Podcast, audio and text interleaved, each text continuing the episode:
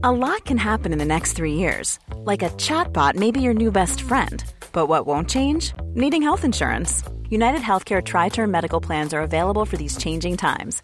Underwritten by Golden Rule Insurance Company, they offer budget friendly, flexible coverage for people who are in between jobs or missed open enrollment. The plans last nearly three years in some states, with access to a nationwide network of doctors and hospitals. So, for whatever tomorrow brings, United Healthcare Tri Term Medical Plans may be for you. Learn more at uh1.com. Millions of people have lost weight with personalized plans from Noom, like Evan, who can't stand salads and still lost 50 pounds. Salads, generally, for most people, are the easy button, right? For me, that wasn't an option. I never really was a salad guy. That's just not who I am. But Noom worked for me. Get your personalized plan today at Noom.com. Real Noom user compensated to provide their story. In four weeks, the typical Noom user can expect to lose one to two pounds per week. Individual results may vary. Many of us have those stubborn pounds that seem impossible to lose, no matter how good we eat or how hard we work out. My solution is PlushCare. PlushCare is a leading telehealth provider with doctors who are there for you day and night to partner with you in your weight loss journey. They can prescribe FDA-approved weight loss medications like Wegovy and Zepbound for those who qualify. Plus, they accept most insurance plans. To get started, visit plushcare.com slash weight loss. That's plushcare.com slash weight loss. Welcome back to another episode of the How I Quit Alcohol podcast. For first time listeners, please be aware that not all of the conversations within this podcast are suitable for children. I'd also like to add a trigger warning that sometimes the conversations can get a little heavy. We may talk about things like sexual abuse, domestic violence, drug use, and alcohol use. And if you feel that that may trigger you, please do not tune in. Also, I'd like to add if you are a heavy daily drinker, please seek the help of a medical practitioner before quitting alcohol. This podcast comes to you from beautiful Bundjalung country. Please kick back and enjoy, grab yourself your favourite alcohol free bevy, and if you haven't already, do a gal a favour, please subscribe, rate, and review this podcast. This podcast is proudly brought to you by Monday Distillery, who makes sophisticated elk free drinks that still have all the taste of a good time. G&T without the tears, whiskey without the wobbles, and other delicious cocktails too. Switching the ritual instead of ditching the ritual is so much easier. Stay in high spirits, keep a clear mind, head to mondaydistillery.com for more. Are you sick of feeling controlled by alcohol? Do you want to drink less? Do you wake up on a Sunday morning feeling really anxious and full of regret?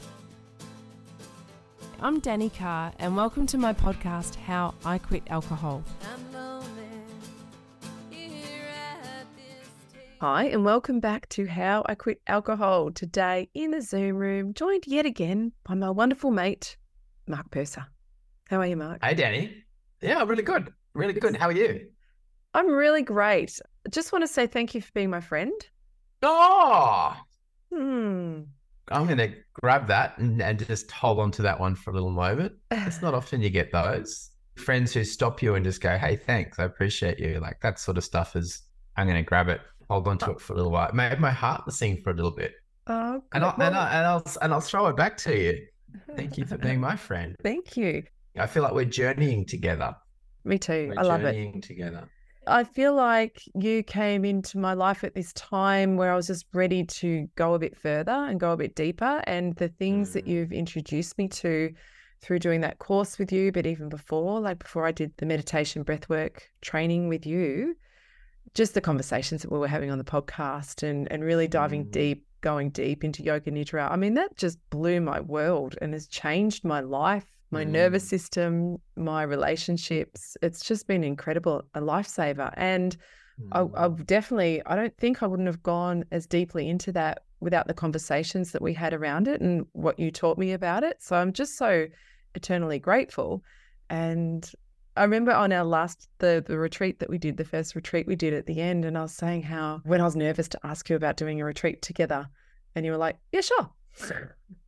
And I just felt so stoked. And I just like, wow, this human is just brilliant. And so, yeah, you've taught me so much. And the reason I Mm. wanted to get you back in today was to, well, say thank you, but also to talk about the importance of the people that we hang around with, the people that we surround ourselves with and choose to look up to and get some guidance from is so important and the community. So, mm. yeah, yeah. It's something that I think has popped up in our chats over the years here and there, but it's it's a, a, really important thing to double down on. I just want to just rewind for a second something that came to my mind, the old chestnut. When the student is ready, the teacher appears, but I'm not sure who's the student and who's the teacher. I, I certainly ran a course that you did, but I feel like I'm learning a lot from the journey that we're sharing together as well. So you're constantly introducing new information, your our propensity to, to study and to research and to explore all the elements around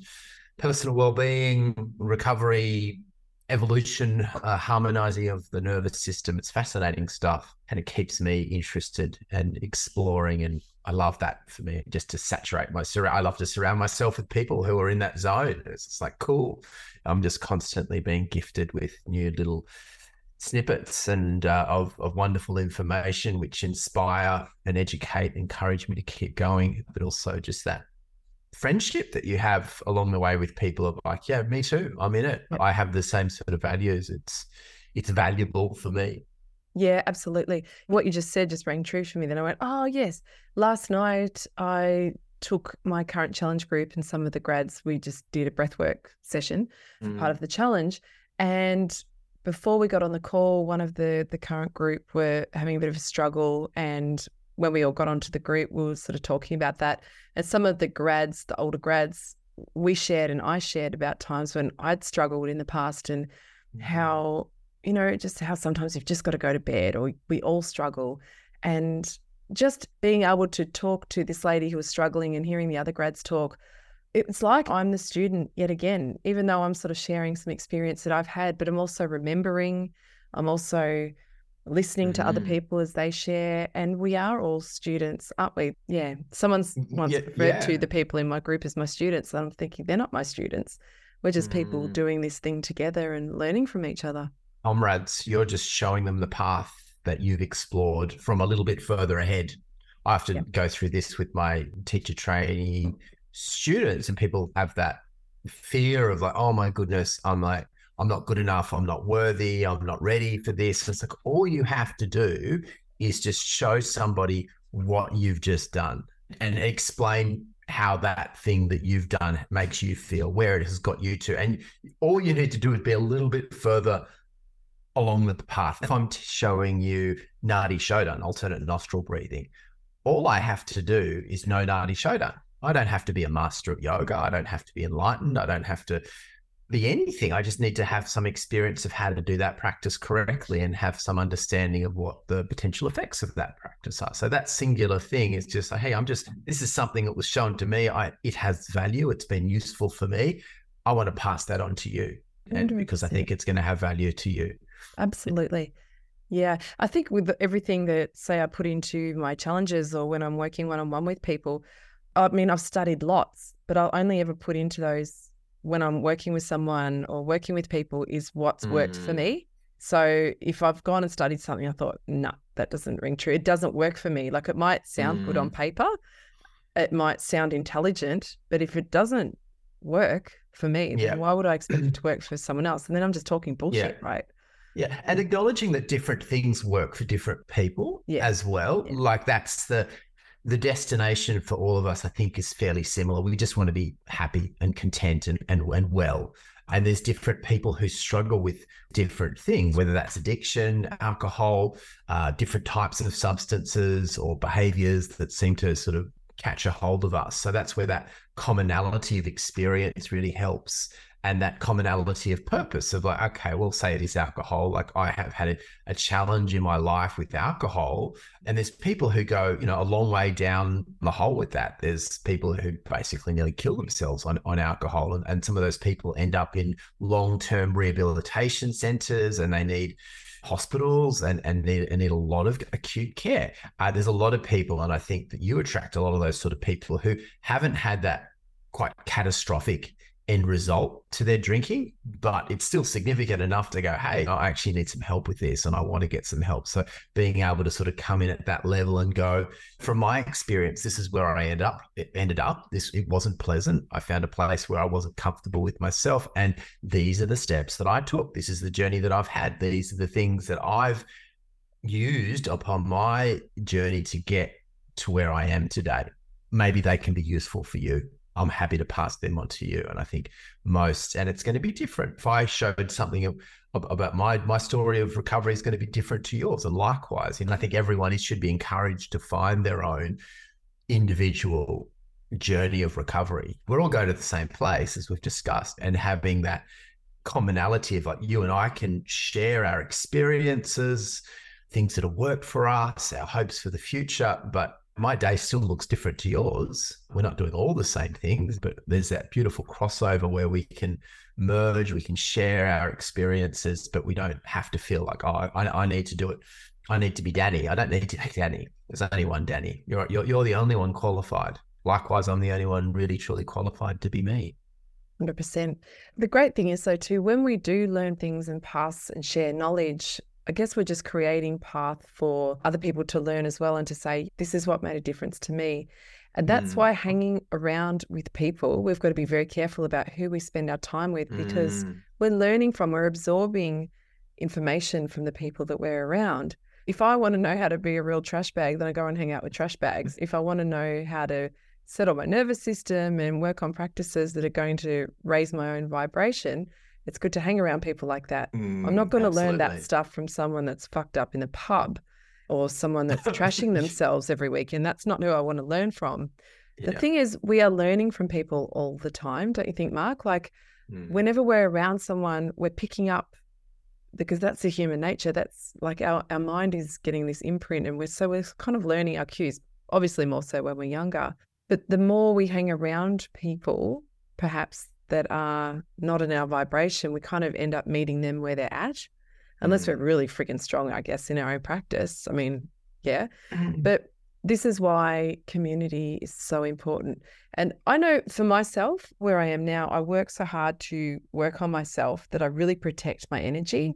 So mm. I limit my exposure to people who I find are on a different frequency from me. And that's not being up myself.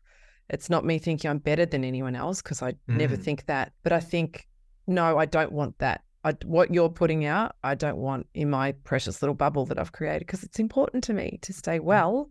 Absolutely. It's not that I don't ever hang out with people that are on a different wavelength, and sometimes that's necessary too because we can also learn from them. I might learn how I don't want to be when I yep. hang out with people that aren't quite where I want to be. It's important. It's really important who we hang mm. out with, who we spend our time with, who we're learning from, who we're taking our cues from. I remember you said recently you'd been hanging out with someone that was pretty high wired person and might have been mm. probably taking ice and things like that and it rattled your nervous system for a bit mm. too really so, did yeah yeah yeah there's so much to reflect upon there the way that i see the human being is that essentially we're creatures of vibration i mean you, you brought that well, you know, people who aren't on my vibe. We literally are creatures of vibration. You're a, a piece of music. I'm a piece of music. And whereas I'm a song, you're a song, you're at a death metal concert and you're a jazz song, it's going to affect your jazz song. And that literally, if you come into close contact with other people who are playing, who are out of harmony over a period of time, two things to happen. If you look at the law of osmosis, which is, I mean, this is science. There's a, a scientific principle that the law of osmosis that two imbalances of, let's talking more about in that case, volume, density of energy, they're, they're going to try and equalize ultimately. But so you're going to try and find harmony with whatever space that you're in. There's, a, there's an old saying in recovery circles that if you hang out in a barber shop for long enough, you're going to want to get a haircut. So if you hang out at the pub, right. people who stop drinking and go, oh, I just want to go and hang out at the pub because I don't really want to give up that pub lifestyle. And if you go, and look, I go to the pub from time to time. I know you go to pubs, but you're going there for a reason, right? You're not just going out there to hang out and watch the football and it's just you know hang out with the crew it's it's and that could be really challenging for people if your social group has been built around the pub for example and you decide for whatever reason for yourself the alcohol's not working for me but your social group your bunch of friends are still all hanging out at the pub every Friday night, there's going to be a bit of a rub there. I mean, we can't really, we could dance around that, but yeah, the truth is, in my experience and my observation, if you keep hanging out at the pub, even though you, you might stop drinking for a little while, I'm just going to switch to something else. Sooner or later, that's going to become a problem. Uh, you're probably going to have a, an alcoholic drink again, and maybe that's okay. I don't know. But if you're truly committed to living life without alcohol, then you're going to need to find yourself something else. And thankfully, the good news is is that there's lots of other people out there who aren't at the pub. And in fact, in my experience, those people are often a lot more interesting. But that said, you can still go to the pub, but you just go there for a reason. If I go to a pub now, it's either to get a meal, to catch up with friends quite specifically and intentionally, but in which case I'd probably only ever stay for a, a few drinks and then get out of there. Whereas usually when I was drinking, I'd be like a few drinks. Okay, now I'm in. And and I would never really ever leave until I absolutely had to leave. But these days, I do find hanging out with people as they get watching them get drunk, the conversations tend to deteriorate, and the experience gets less satisfying. But you need to choose quite consciously where you hang out with and where, and to some extent where where you don't go. But I think what's really important, what I'm really into these days, and this idea of choosing more what you want and finding things that align with that, finding people that align with that, because we're not supposed to be on our own. I think that's one of the fundamental understandings of, and I, I did this. I'm sort of, this is from my experience. I tried to stop drinking on my own, which meant that I wasn't hanging out with a lot of my friends and I was bored. I was really lonely. I got depressed. I'm like, I'm just, I can't go out because all my friends are out there drinking. I needed to find something else. And I, and I, there was a period of time when I didn't. And but then there also was times when I did. Now I have a, a rich, full social life as, as much socializing as I need, and I can choose when I socialize or when I don't socialize. But I certainly have that nurturing from other humans, which is super important. We are designed, we're a tribal animal. We are designed to be around other people. We need community, don't we?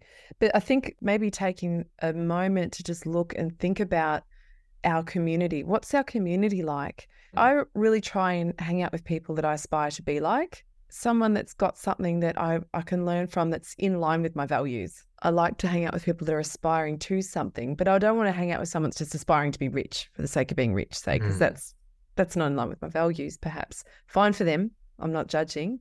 But that's not what I'm probably more wanting to hang out with people that are just aspiring to do better, to be better, mm. to have gratitude. I find that if I'm hanging around people that are super negative, I can even get on the phone sometimes, and mm. if the mm. conversation just keeps, or if a friend keeps calling me who's super negative, I end up on that same pattern too. Or then I might start getting sucked into a bit of that conversation, and I don't feel mm. good afterwards. Uh, my body tells me, no, I feel a bit yuck. I don't want that. Mm. So I, I really do try and shut as much of that out now as I can. And I try and engage in conversations with people that want to have a healthy mind, that want wellness, mm that want the good stuff and don't want to be stuck on the negative all the time because they're fuck God, there's so much it around. Positivity and optimism is a huge part of it. For me, I'm yeah. always looking for people who are optimistic. And that uh, it's it's one of the core essences of from one of my yoga teachers. Like that's the essence of a yogi is someone who is optimistic, basically looking to the situation, even if the current situation might be really challenging. It's like, how can I make this better? Let's look towards the positive resolution for everybody, not just for me. How can how not just how I can make this better for mm. me? What can I get out of it? It's actually how, how can I make this better for myself and the people around me as well? How can we make this better for the community? People who are community focused and finding yourself run towards that. Is one of the things that I found to be really powerful in my journey and, and uh, the Sankalpa use in yoga nidra is very much about this of choosing really clearly what you want, which is kind to just by default, the other things that don't serve that are going to fall away. So if you want sobriety, if you want wellness, if you want inner harmony, what are the things that are going to take you closer to that? Who are the people who can bring you closer to that? As you just suggested, look look up to the people who've already got what you want. If you want what I've got, then do what I do. And you'll find most people, Mike, certainly my experience, who are living a life style that is desirable for me, they're really happy to share their experience. They're really happy to share their time. You're coming in there authentically and going, Hey, I just want to communicate with you. I don't need to move into your house, not yet anyway. I just want to communicate with you and just to get some understanding of what you're doing in your life and just that reaching out of like, Hey, I need help. I think that's the big part of it too, Danny, that willingness to ask for help. Yeah. But I think also once we've got that, it's like, okay, how can I create a community? How can I get people around me that are going to lift me to where I want to go? And like you said, mm. it's asking, choosing what you want. So it's not saying we have to ditch our old friends by no means. No. But I tell you what, there's no quicker way to become a dickhead than start hanging out with dickheads. Like, you know what I mean? yeah.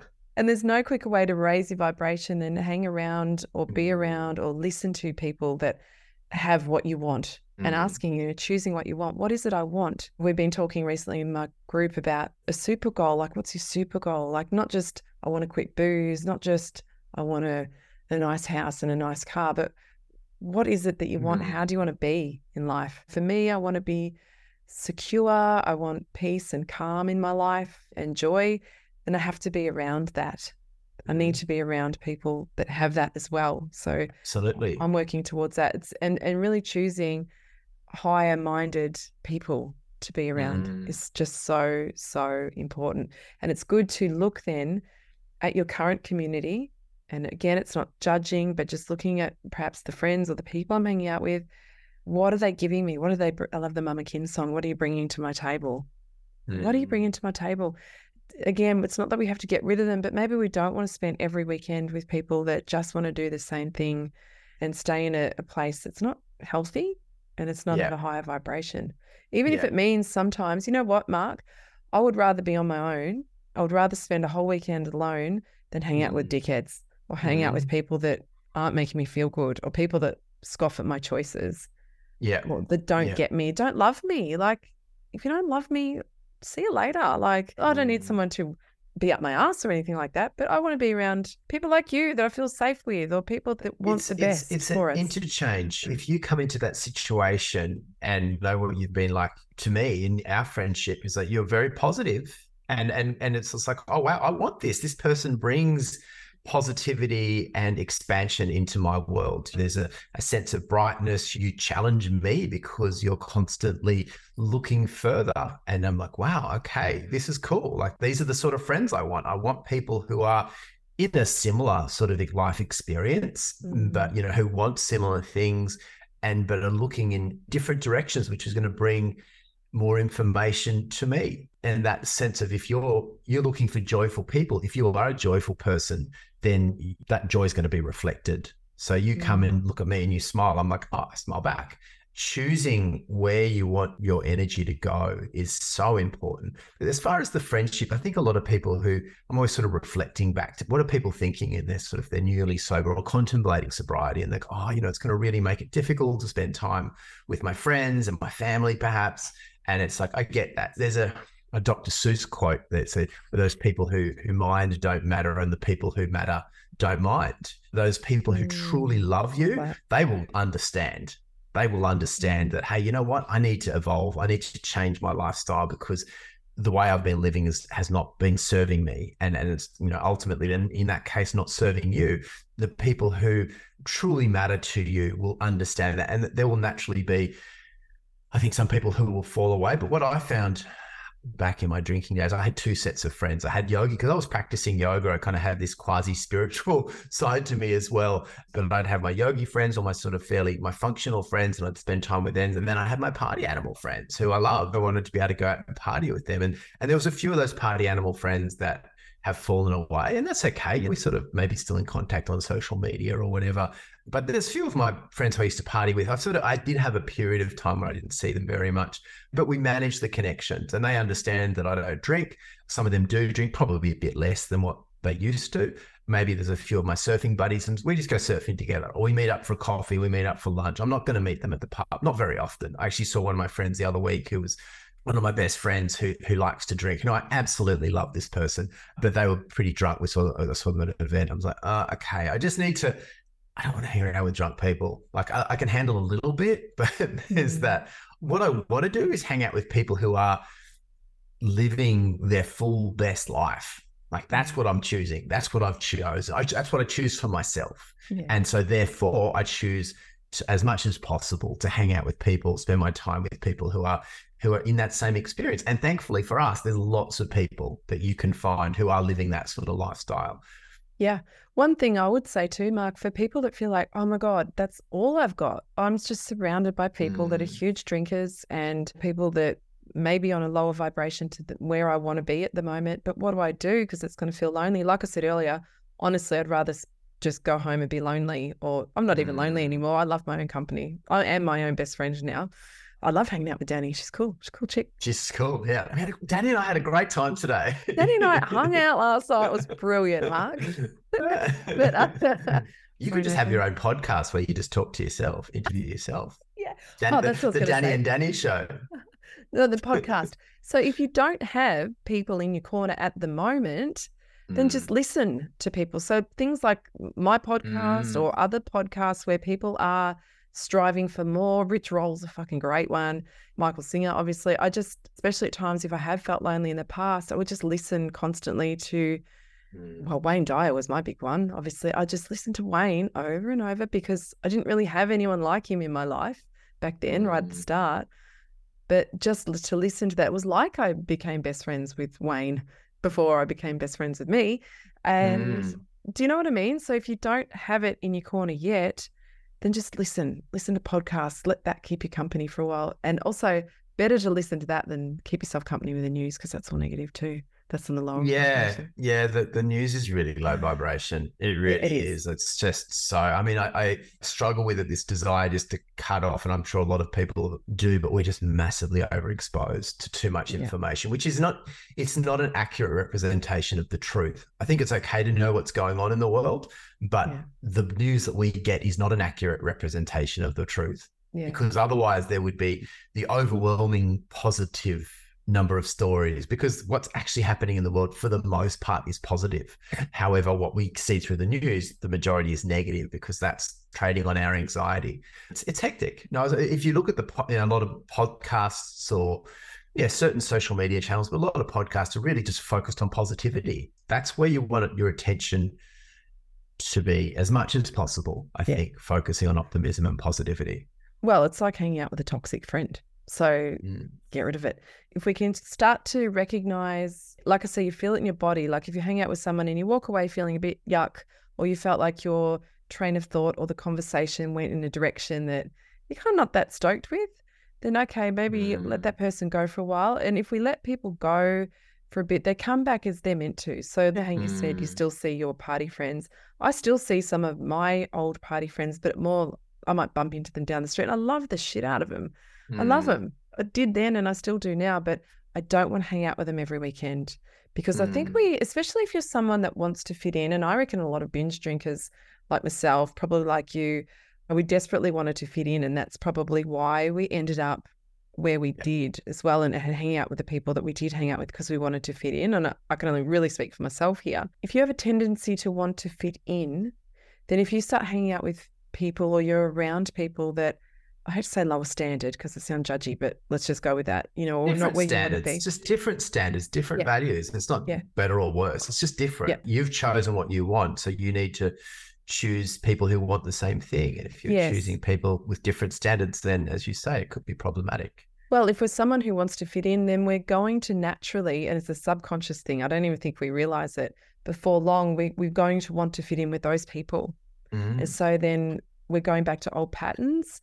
And gosh, even if it's not drinking, perhaps, yeah, I'm going back to old ways of talking, old ways of being.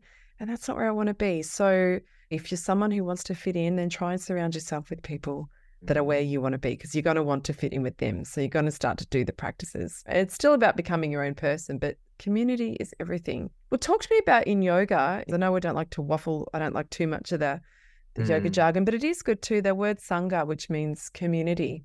Mm. Why is that So important in yoga? It's fundamental. It, it actually in Buddhism they speak about sangha a lot. I mean, it's a root term. Basically, comes from sangam, which is a sangam is a meeting point of two rivers. Uh, it's a meeting point, essentially sangam. So the a sangha is a community of people who meet together and meet together to flow in a similar direction, which is, I think, is a nice expression of that. The Buddha spoke about three essentials upon the spiritual path. One is to have a teacher. One is to have the teachings, the practices. So you've got the teachings, which are whatever it is, the technique, whether it's breath work or mindfulness that you are looking to explore. And then you've got a teacher, somebody who's done those teachings, who actually has explored that system, whatever it is and so can explain to you how to do it, but also explain to you the potential challenges, pitfalls along the way. And then the fundamental third element is the Sangha, the community. So you've got the teachings, the practice, you've got the teacher to instruct you and the teachings, but then you've got a community of people who are doing these practices with you and are exploring the path together, the three fundamentals of any spiritual journey. And if you look at whether it's Buddhism, whether it's yoga, whether it's Christianity, you see it in things like AA, 12 step recovery, where the community is really fundamental, but any sort of spiritual path that is successful over the time has always had those three elements in some way, shape, or form. That's awesome. Look, I always get the feedback with my groups that I run that that's the most important thing for them is the community mm. that we create. Mm. It's like a little family because we're all on the same trip. We're all just going through this together. We're all, as Ram Dass says, we're all just walking each other home. Yeah. And we feel safe within those. And it's true, there's all those elements. There's the teacher, which I think can be all of us, or the person that's, I guess, leading that thing that night. There's the teachings, which mm. probably the, the fundamentals of the course, and there's the community. I think it feels good. Like even say on a retreat, like where we did that retreat together at the end, everyone feels so yummy. It's not just mm. all the practices, but I think the yumminess also is the connection. That time in Sangha, it's so, mm. so valuable to have that. It's, I mean, I see it within my yoga community as well. People come for that connection and to to build that and to build build spaces where that can happen. It's different to hanging out in. I mean, look, that's what people go to the pub. I think if you've got your core crew of people at the pub, that's what you're looking for. But there's a bit of a disparity with what people actually want. That if you're bringing people together, I know within your graduates group, you have this really strong network of people. And I've got to know a whole bunch of them over, over time. They love where they're at. They love that sense of community and connection and fellowship because it's, you know, they want the same thing ultimately they want the same thing and and they're then they're walking a similar path and they can share the stories and share the experience so they're all the conversation you probably don't even know that they're happening a lot of the time but that connection that happens outside of you you've lit the, the fire the spark in, in that community but the community exists so there is a, a buddhist teacher Thich Nhat Hanh who started plum village in france a very well known yes. buddhist teacher who passed away a few years ago from vietnam originally i believe and one of his core teachings was that community is the new guru.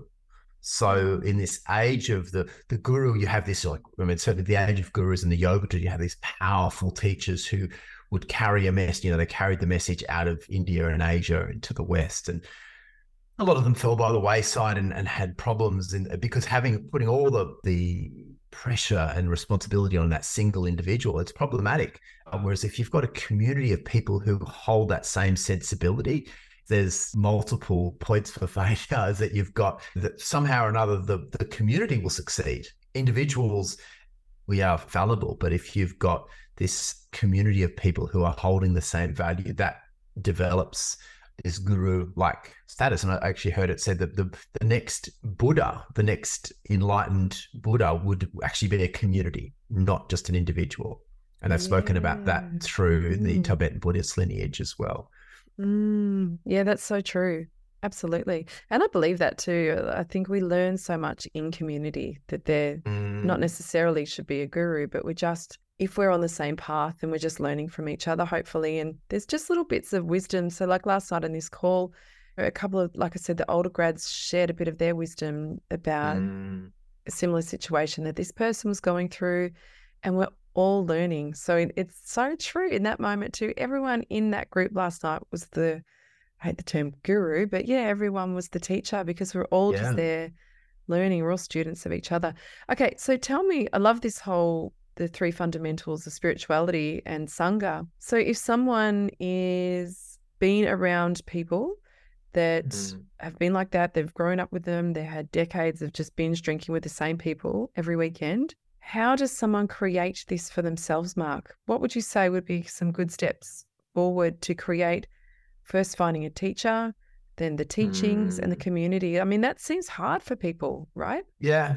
Yeah. Look, I'm a big fan of just reaching outwards and find someone in your community. I mean, a drug and alcohol, if it's alcohol, drugs, a drug and alcohol counselor is a great way, place to start. That is essentially a teacher at some level, although interesting. I mean, a lot of those people do have direct experience in drug and alcohol use, but it's interesting with psychologists, for example, we spoke about before, the fact that you and I had a lived experience with alcohol abuse. And, and actually, when we talk to people about it, it's like, yeah, I get it.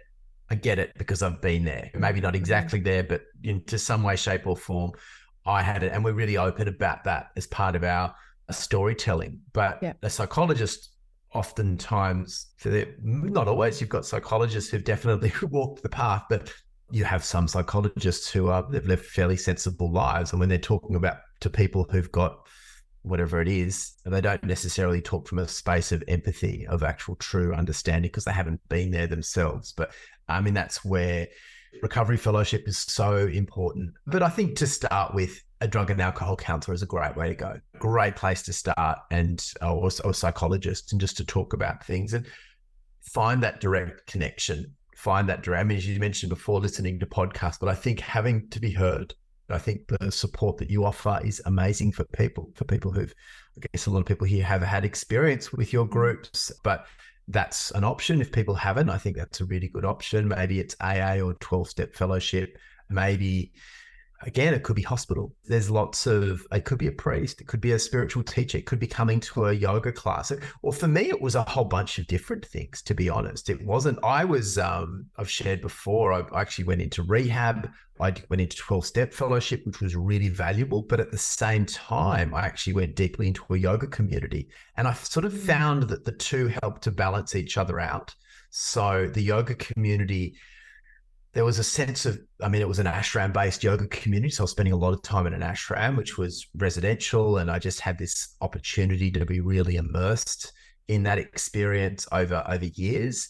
And that helped to, it healed me so, so deeply. It's so, so deeply. But at the same time, the 12 step fellowship kept it very real about whether we were there talking about alcohol. So whereas in yoga, you can get a little bit lost because it's, whilst spirituality is is the core part of the message, there's not often much talk about drug use or alcohol use. It's just sort of considered to be forgotten.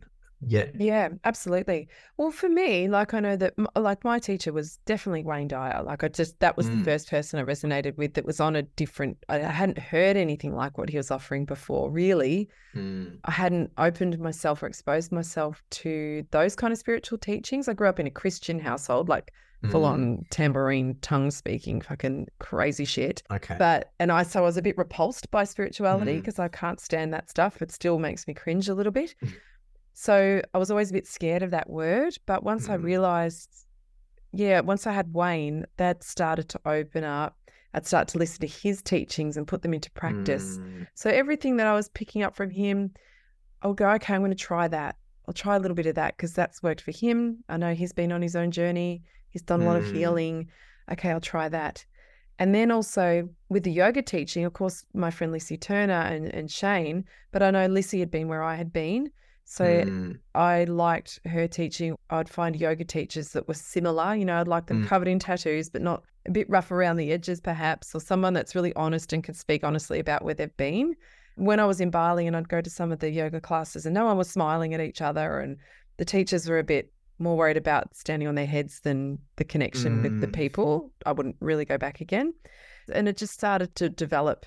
It all started from there. It's, so I think finding a good there. teacher. Yeah. It's out there, like you said, but you looked for it. You went looking for it. You kind of knew what you wanted. And there was that essence that I think you've mentioned to me before of like you want authenticity, you want humility, someone who's actually preaching for and it's like you, you it's interesting to hear you say because you you know you started in Wayne Dyer you you found Lissy Turner who's just so uh, such a great speaker and such a great teacher but also she owns her story and that's so inspiring for me. People and you know, I do see a bit of this in the yoga world people who are kind of trying to be a little bit holier than thou and it just yeah it's it's never resonated with me. But I was like you I, I was looking for teachers who could really speak their truth and had something along that level that they could share with me.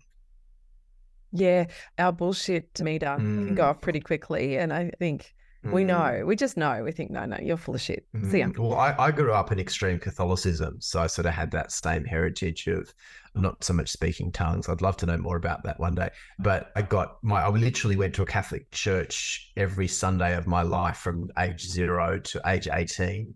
At the age of 18, I was kind of like, well, you've, I've given you 18 years to convince me and you haven't. So I'm walking. But what in fact happened there, what I did realize during that, I was getting a lot of spirituality out of it. Like I did that connection to prayer, particularly that connection to song. Those churches, certainly the church I went to, there was beautiful music and I loved the singing. And I, there was a there was something happening, even if I was in a bit of denial. When I left the church, I sort of left everything. I didn't have, I didn't replace it with anything. That's kind of important.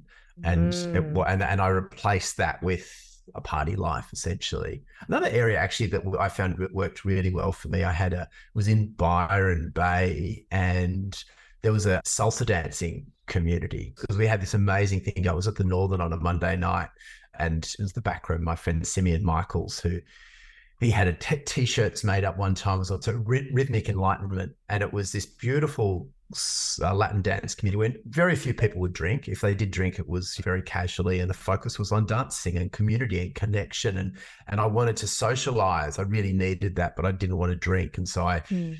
I felt I really felt it was about three or four years that was my spiritual community and it was amazing. I loved it. Yeah, absolutely. Just doing something different too. But yeah, I think you're right. Go looking for it.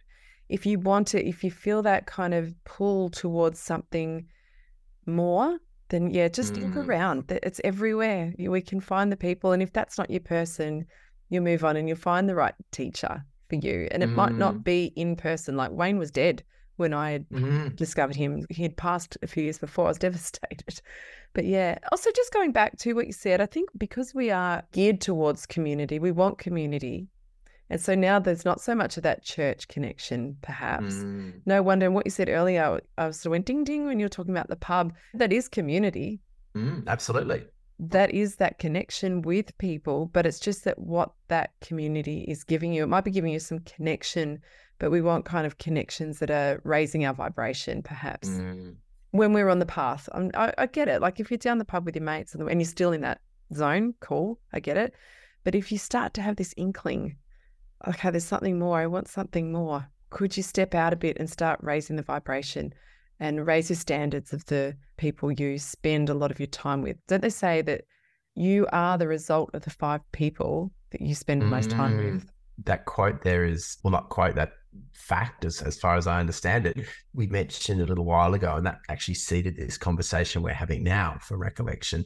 Uh, and that's so true that looking around at the five people that you are with on a frequent basis, the sum total of who they are, and go, well, I need to choose those people really carefully because that's going to have a profound effect on my life. And look at how they're going. I've, I've heard it said if you're, you're choosing a yoga teacher, look at how they're going in their life and also look at how their other students are going. What's happening in their world. And you do need to be mindful of that because someone can be really enigmatic and charming. But if you look at the resonance of what's happening outside of what they're saying, then that is indeed something that we need to be mindful of. And there's unfortunately a few spiritual teachers out there in various lineages who do fit that category, but finding people who I think just evolving that that BS meter is is a big part of that, and that's where meditation can really help. Just acknowledging that maybe there's a people pleaser inside us, and that we don't necessarily have to bow down before other people to be recognized and be included. There's an art to that. The right people will just invite you in and hold the space for you to have your own experience and your own journey without mm. needing to take too much from you or uh, not needing you to feed feed their egos, finding mm. the right type of teacher, but just having that trust. So, so when you're ready, the right teacher will appear and that right community will be there. And that you just need to take advantage of that situation, put yourself in front of that situation. Yes, 100%. And it doesn't mean you stay there forever either. You might start with one teacher or group and then move on once you've kind of maybe you've learned mm. everything you need to learn there and it's okay move on. Absolutely. Yeah. Once Yeah. you feel like that's not serving you anymore, that's okay too to go, okay, no, and keep moving. But I guess if there's just some quality in someone that you feel like, yes, I love that. Yep, I love that Mm. about you. I want more of that. Yeah.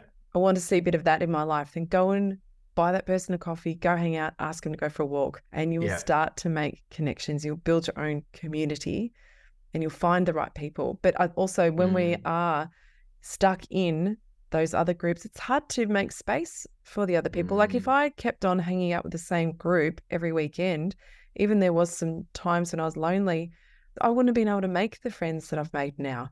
I couldn't have because I would have been too busy hanging out with those other people every weekend.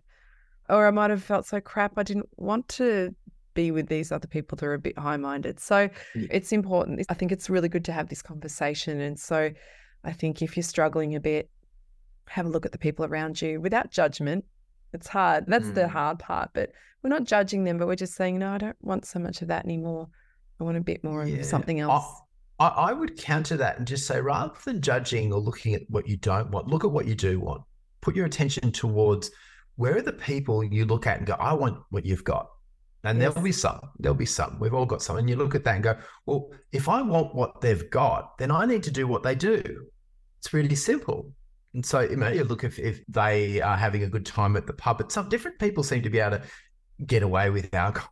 Than diff- I couldn't get away with it. Certain people that certainly looked to me that could drink, drink and use drugs and still be fully balanced and integrated in their life. And that just certainly was not the case for me. It wasn't the case. So I needed to look to people who were sober and who were happy. And that was important, who were physically fit and doing something worthwhile and meaningful in their life. And I actively sought those type of people out. And the common factors that I've always sort of seen is that they have some sort of meditation practice that they're doing, that their intake of substances, whatever that is, is usually minimal, if any.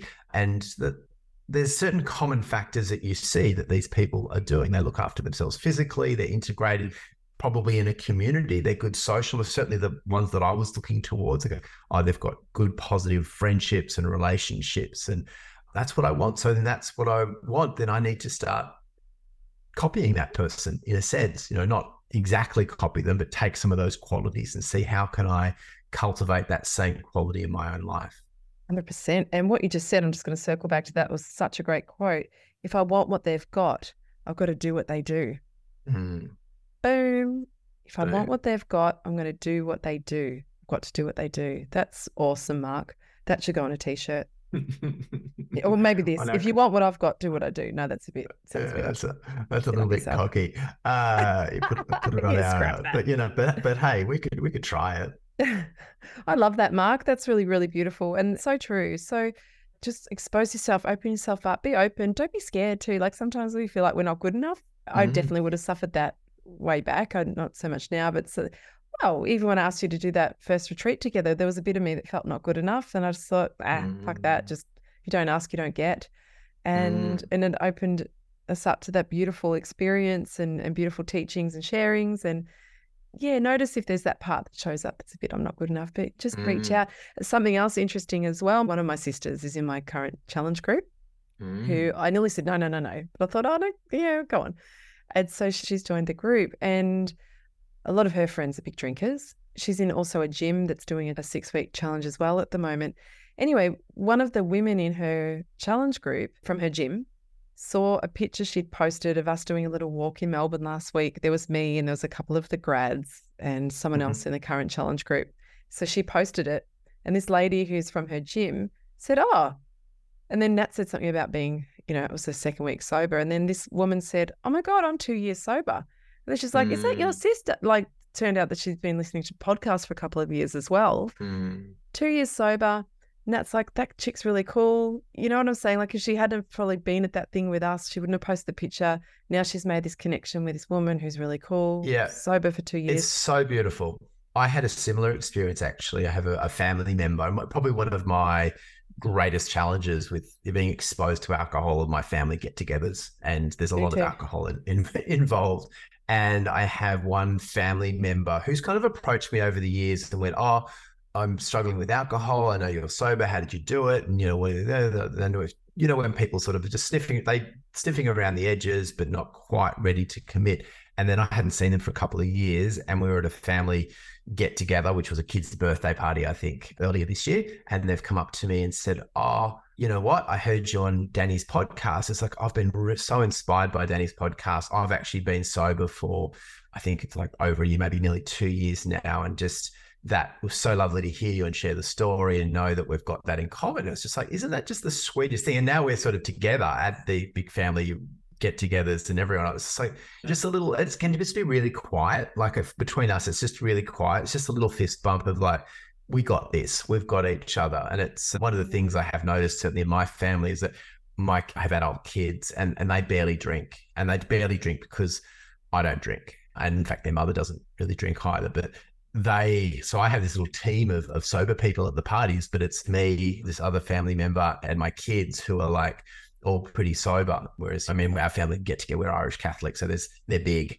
Uh, there's lots of people and they're they're beautiful and rambunctious, but it's so nice just to have that little solid core. And took a certain level it's it started with me. Well, actually, no, there was another family member who was another sort of cousin who helped me to get sober, who's been sober for like 30 years. And that gets passed. I mean, this is without it, no, I won't tone it down. This is big stuff. This is healing the intergenerational wounds that I've inherited this these wounds that have come down through a lineage of really broken people who've been damaged along the way. So I said a lot of Irish Catholics. I sort of said I was the, the product of these manic depressive English Protestants and just the mad Irish Catholics. And so our, our get-togethers were rambunctious and wild and very drunk. But that's changing because of, to some effect, because of me. I am that ripple effect change that's happening. And just without, I don't go waving the flag and telling you chasing people down the street, harassing them about drinking. Like I fully get the people love alcohol and that's fine. That's fine. I just want to represent that if you maybe you don't love alcohol so much, or maybe alcohol just doesn't love you so much anymore. I'm just here to represent, as I think you are, Danny, that there's an option. You do have a choice, and we're here to sort of show you what that choice could look like. Yeah, 100%. And it's really cool that you're creating your own little community of sober fist bumpers in your own family. Mm. And I think mm. that's amazing. Yeah. And the only other thing I just wanted to end on, Mark, as well, is just thinking about this is one thing I had to practice early. And I actually made a list, I know it sounds harsh, of what I will and won't tolerate. Mm. That was what mm. I did in my first year of sobriety because I think that's important to realize what I won't tolerate in friendships anymore but that perhaps I had been mm. tolerating, which was also lowering my vibration. I remember mm. once I hired a house and some some people came and stayed at the house with me because I sort of felt too people pleasery to say no. So I booked mm. this house and had another person there who was a sober person. Anyway, the people that came and stayed, massive drinkers, they've shuffled in with this huge big speaker and their plan was to party and they were up at 12 mm. 1 in the morning blaring the music i'd hired this airbnb i'm freaking out i'm stressing because of the neighbors and i'm going to get complaints and the person who was there was really drunk and said to me you're a fucking party pooper look you're a fucking party pooper now you've changed mm. you know and I, it hit my stuff in such a big way and I was a bit upset and I let them keep going because they'd said that to me and I didn't want to be a party pooper. Mm. I just went to mm. bed and I felt really hurt and I felt a bit yeah, Ouch. A, yeah, I was a bit yeah. upset. But what I've realized after that was lesson learnt, Danny. I should have known that in the first place because I knew the sort of people that they were. And I thought, what I won't tolerate is that. So I won't tolerate. I'm not going to ask like these people who are huge big drinkers to come and, and shuffle in with their big speaker. I'm not tolerating mm. that anymore. I want to, if I book a holiday for myself or book a, house, I'm going to invite people there to be with me that we're on the same wavelength. Mm because see what happens when we kind of go into that people pleasing mode and bring in people yeah. that aren't where we want to be at it just feels shit you feel shit yeah, and they totally. probably felt shit too they probably, probably. felt judged yeah. they probably felt we all felt shit at the it wasn't it. working for anyone what needs to happen from your perspective and i think what you do do now is this consciously curating your own life your life is yep. so short and it's mm. so precious we're sort of nearing midlife it's like wow how, how do you want to spend the next 20 30 40 50 years of your life? Where what do you want it to look like? And i do not want awkwardness and anxiety and i want to be having fun i want to be in harmony i want to consciously particularly your recreation time it's like this is for me this is the time where i get to relax and i want to have experiences that i treasure and I want to have people around me that that help to enhance that experience. I don't want to have awkward social encounters on my time. No way. I haven't got time for that. So we, I think where, where we're looking towards being the conscious curator of your own life and your lifestyle, becoming empowered with that. And over time, as I'm sure you have, you come to understand that you can actually make these really positive choices. There's awesome people that if you hand pick them and go, you know, I'm renting this house I want some people around. I'm going to invite X these people, and we're going to make beautiful food together. I don't really spend. I hate to say it, spend much time up after ten o'clock most nights. I do like to try Same. and get out because I do like to party too. I love to go to parties. I love to actually need to make more of an effort for that. But again, I need to be conscious about how I do that, choosing the right type of party. More than likely, it's a sort of a cool music festival or a gig or where there's great music where I can dance. That for me, that's a big part of it, being able to listen to music and dance. Mm. Uh, but doing it in a way that works for me, that I, I, I consciously choose rather than just being dragged along to what everyone else is doing. 100% handpicking your people. Like I always go, one of my sisters, Debbie, she's been on a spiritual path for a long time. She's the most just yummiest person. And I always go away. We hire houses together a lot. And I don't really let mm. anyone else come because we cook together. We listen to music. We'll do a bit of breath work sometimes in the morning or the night. We go to bed early it's just about the food and the and the beautiful chats. We just sit there with a, a cup of whatever and talk and, mm. and listen. She's always been someone that I've looked up to since I was a little girl, just because she was a bit different. She was on a bit mm. of a mm. spiritual path. She's an incredible human and I love being around her. So she's one person that I always handpick. I'll ring her and say, let's have a nice Airbnb. And she's like, yes. Mm. And we go. And it's just a beautiful time. And yeah. so, yeah, curating your own life and handpicking mm. the experiences that you want with the people that, that are enhance. going to support and enhance that experience. Mm. I have a brother who is a winemaker and he's a really good winemaker. His name's Justin Purser. You can look him up. He's one of Australia's best won all the big awards. He's down in Victoria and he's like my best friend. We were really, really, really close. We're 18 months apart. We grew up together. We fought like dogs, just all over each other, but we just have this deep and abiding love for each other. It's uh, He's about 18 months older than me.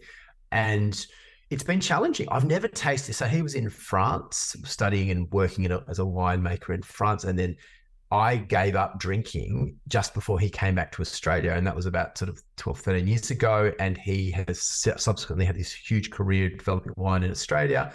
And he's famous. And I've never tasted his wine, but we're still really close. And we choose, really consciously choose to look towards the things that we love to do together that aren't alcohol focused because we used to be drinking buddies.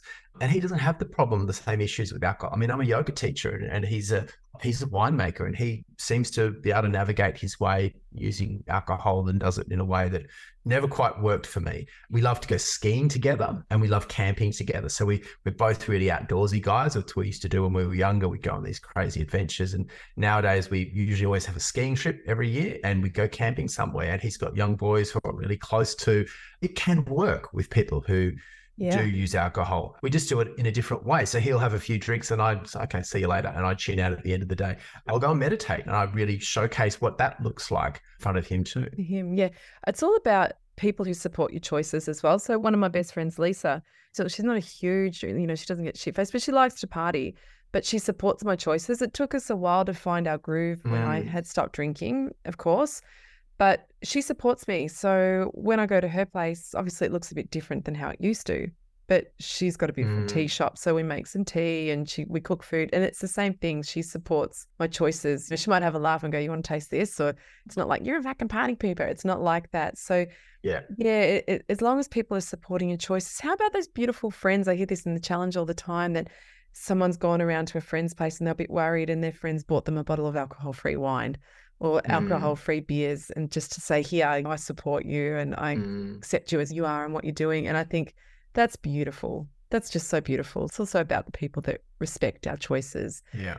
I think it's a good sign when we share something. We might share a dream that we have, or we share what we want for ourselves. And if that person we're sharing that with scoffs at us or gives us a hard time about that, that's what I'm talking about of what I won't tolerate. Mm. It's like, no, you are not mm. my person. Go. Yeah, right? yeah. But thank, thankfully for you, the people who really matter don't mind. Like my brother and your friend is like they actually they treasure our friendship. They're willing to take a risk and to make themselves a little bit uncomfortable as well. So we've lost that one common thing, which is alcohol, but we need to, every relationship needs to have commonality.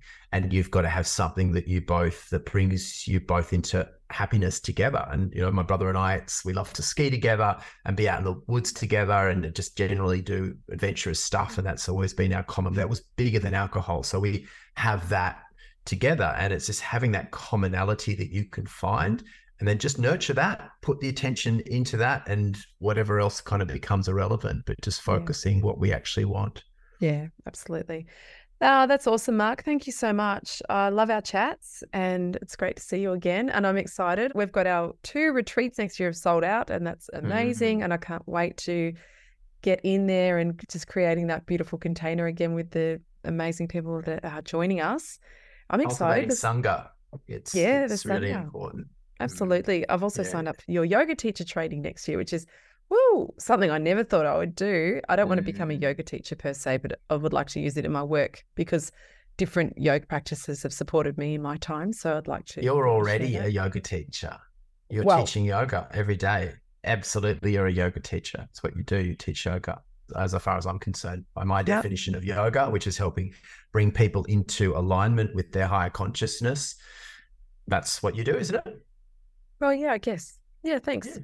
Yeah. So thank you. I'm excited about that and, and just going deeper again, like learning from you, sitting, hearing you, and yeah, what you've got to offer. You're incredibly knowledgeable. But yeah, and just digging deeper into those practices and I just love it.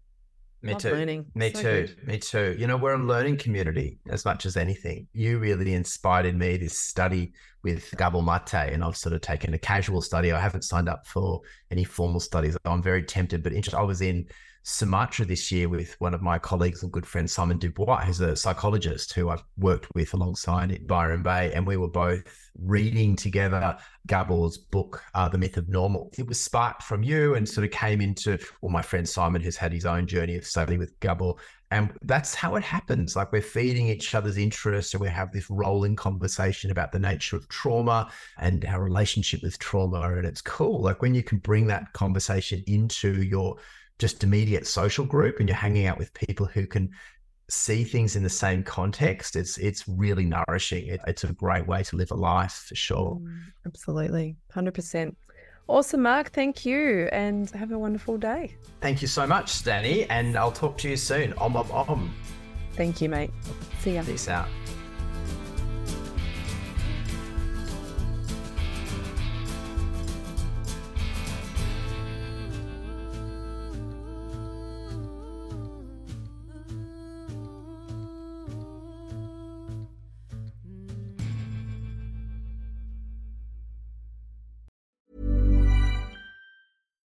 Why don't more infant formula companies use organic, grass fed whole milk instead of skim? Why don't more infant formula companies use the latest breast milk science? Why don't more infant formula companies run their own clinical trials? Why don't more infant formula companies use more of the proteins found in breast milk? Why don't more infant formula companies have their own factories instead of outsourcing their manufacturing? We wondered the same thing. So we made ByHeart, a better formula for formula. Learn more at byheart.com. Planning for your next trip? Elevate your travel style with Quince. Quince has all the jet setting essentials you'll want for your next getaway, like European linen, premium luggage options, buttery soft Italian leather bags, and so much more. And is all priced at 50 to 80% less than similar brands. Plus, Quince only works with factories that use safe and ethical manufacturing practices. Pack your bags with high-quality essentials you'll be wearing for vacations to come with Quince. Go to quince.com/pack for free shipping and 365-day returns. Imagine the softest sheets you've ever felt. Now imagine them getting even softer over time. That's what you'll feel with Boll and Branch's organic cotton sheets. In a recent customer survey, 96% replied that Boll and Branch sheets get softer with every wash. Start getting your best night's sleep in these sheets that get softer and softer for years to come. Try their sheets with a 30-night guarantee. Plus, get 15% off your first order at bollandbranch.com. Code BUTTERY. Exclusions apply. See site for details.